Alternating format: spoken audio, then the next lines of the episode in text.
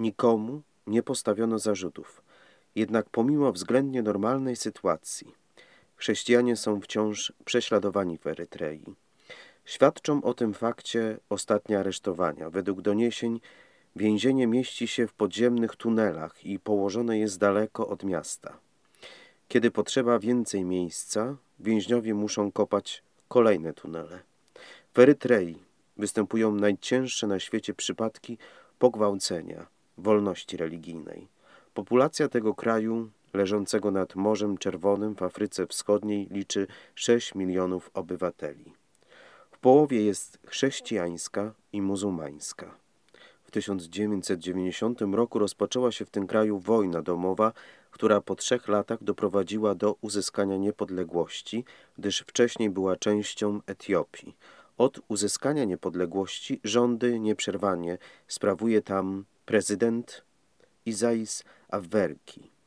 W tym czasie kraj został doprowadzony do ogromnego kryzysu. Prezydent odmówił ratyfikowania konstytucji wprowadzonej w 1997 roku. Chce za wszelką cenę utrzymać władzę, dlatego nie pozwala na żadne procesy demokratyczne. Uznaje tylko swoją partię.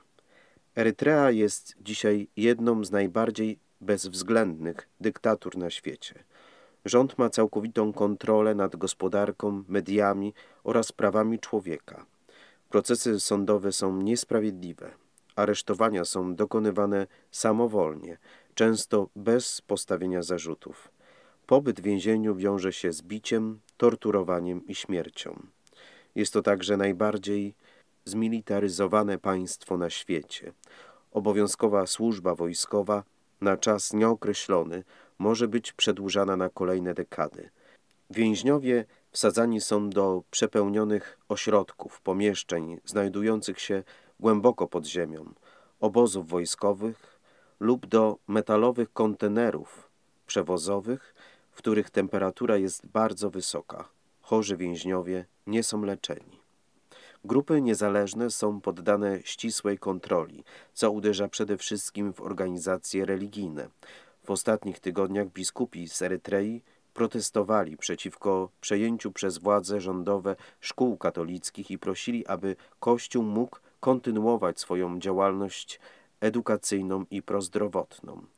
W połowie czerwca rząd Erytrei skonfiskował wszystkie prowadzone przez Kościół kliniki i ośrodki zdrowia. W liście do ministra edukacji publicznej Erytrei biskupi zapytali o powody tak wielkiej niechęci do Kościoła i jego dzieła ze strony państwa. Nasz głos protestu zostaje ponownie podniesiony wobec arbitralnych i jednostronnych działań rządu, napisali hierarchowie, zauważając przy tym, iż nieprawne zamknięcie szkół następuje zaraz po zajęciu klinik i innych placówek medycznych prowadzonych przez Kościół katolicki. List został podpisany przez arcybiskupa Asmary oraz innych biskupów tego kraju. Działania podejmowane przeciwko naszym instytucjom edukacyjnym i medycznym są sprzeczne z prawami i uzasadnioną wolnością Kościoła, mocno ograniczają realizację postulatów wiary, apelują biskupi. Prosimy o dokonanie reinterpretacji ostatnich rezolucji, a następnie o natychmiastowe zaprzestanie wrogich działań. Liceum Najświętszego Odkupiciela w Asmarze zostało zamknięte 2 lata temu, a 3 inne szkoły średnie we wrześniu bieżącego roku. Wszystkie placówki opieki zdrowotnej, ponad 20, prowadzone przez Kościół katolicki w Erytrei, z których większość stanowi własność zakonów, zostały przejęte przez rząd. W liście do ministra Semere Resmon biskupi prosili, aby Kościół mógł kontynuować cenną i bardzo ważną posługę dla ludu. Episkopat Erytrei wyraził swoją dobrą wolę i szczerą otwartość na konstruktywny dialog z rządem, zauważając przy tym, iż Kościół zawsze dążył do dialogu na temat sytuacji społeczno-politycznej wiernych w tym kraju. Kościół katolicki stanowi tam około 5% populacji Erytrei wynoszącej 6 milionów ludzi. Obecne działania rządu to pokłosie listu duszpasterskiego, który został opublikowany w kwietniu 2019 roku. W dokumencie biskupi wzywali władze do procesu pojednania narodowego z poszanowaniem praw człowieka i wolności religijnej. Erytrea, rządzona przez prezydenta Afwerki od 1993 roku, była ostro krytykowana przez organizacje międzynarodowe, które monitorują respektowanie praw człowieka, zwłaszcza za doniesienia o pozbawieniu wolności wielu obywateli bez przeprowadzania procesu sądowego, niekontrolowane pobory do armii czy niczym nieuprawnione zakazy funkcjonowania niektórych wyznań. Kościół katolicki przez wiele lat wypowiadał się przeciwko służbie wojskowej, która jest obowiązkowa dla wszystkich mężczyzn poniżej 40 roku życia, odmawiając wysłania duchownych na szkolenia wojskowe. ONZ opisało to jako pracę przymusową, która skutecznie nadużywa, wyzyskuje i zniewala Erytrejczyków. Surowe warunki służby i jej dowolne wydłużanie na ponad dwuletni okres są często wymieniane jako główne powody masowej migracji, a wiele grup chrześcijańskich stało się celem władzy z powodu ich świadomego sprzeciwu wobec walki zbrojnej. W czerwcowym liście z 2014 roku pod tytułem „Gdzie jest brat twój?”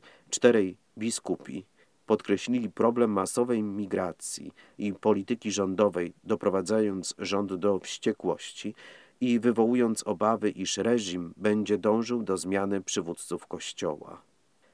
Przepisy państwowe wprowadzone od 1995 roku ograniczają wszelką działalność rozwojową instytucji religijnych, w tym szkół, szpitali czy nawet projektów rolniczych. Chrześcijanie są szczególnym celem w kraju, gdzie śledztwo przeprowadzane przez Radę Praw Człowieka ONZ wykazało, iż systematyczne, powszechne i rażące naruszenie praw człowieka mają miejsce za przyzwoleniem rządu. Przykład Erytrei pokazuje, że prześladowania niekoniecznie muszą być spowodowane nadrzędną ideologią czy religią. Czasami chodzi o zachowanie swojej władzy i przywilejów. W tym celu często agresję tłumaczy się troską o bezpieczeństwo narodowe oraz ochronę obywateli i ojczyzny. Gdzieś tam, pośród gorących piasków Erytrei, chrześcijański krzyż nie jest tylko symbolem. On dzieje się naprawdę. Ksiądz Andrzej Paś, pomoc Kościołowi w potrzebie.